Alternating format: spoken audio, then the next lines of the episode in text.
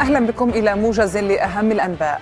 أفاد مراسل الجزيرة بأن قوات الاحتلال الإسرائيلي انسحبت من قرية عقابة في مدينة طوباس بالضفة الغربية بعد فشلها في اعتقال أحد المطلوبين عقب محاصرة منزله وهو ما أقرت به إذاعة جيش الاحتلال. وأعلنت كتائب القسام تصديها للهجوم وتحرير الفلسطيني أحمد أبو عرة من منزله المحاصر.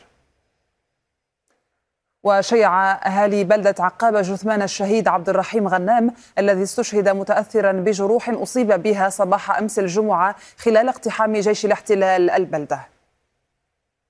برز سجال بين رئيس الحكومة الإسرائيلية بنيامين نتنياهو ووزير الأمن القومي إتمار بن جفير فقد أعلن بن جفير تقليص زيارات أهل الأسرى الفلسطينيين إلى مرة كل شهرين بدل مرة كل شهر. ثم قال ديوان نتنياهو إنه لم يتم اتخاذ قرار بتقليص زيارات الاسرى الفلسطينيين وإنما أذيع في هذا الشأن مجرد أخبار كاذبة. ليعود بن غفير ويعلن أن القرار اتخذ وأن مصلحة السجون أبلغت به وأنه وضع قيد التنفيذ. أعلن الرئيس الأوكراني فولوديمير زيلينسكي أن كييف اختبرت بنجاح صواريخ محلية الصنع يبلغ مداها 700 كيلومتر حاليا وقد يصل مدى أحدها إلى 1000 كيلومتر. وأضاف أن القيادة تسعى إلى زيادة مدى الأسلحة الهجومية.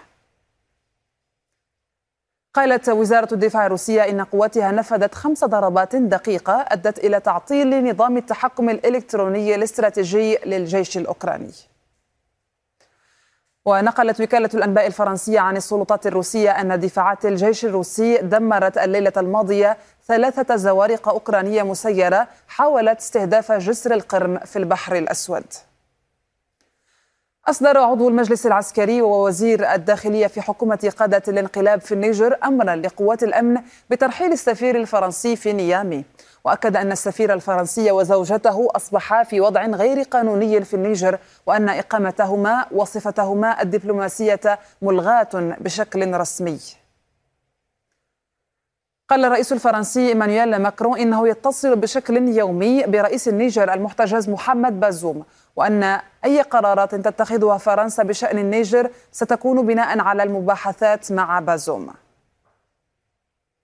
أفاد مراسل الجزيرة بأن الحياة بدأت تعود إلى طبيعتها تدريجيا في عاصمة الجابون وأن الجيش انسحب من أغلب الشوارع وتعهد قائد المرحلة الانتقالية بإقامة مؤسسات أكثر ديمقراطية في البلاد وكانت مجموعة دول وسط أفريقيا إيكاس كلفت رئيس دولة أفريقيا الوسطى بالوساطة للخروج من الأزمة الراهنة. ختام الموجز إلى اللقاء.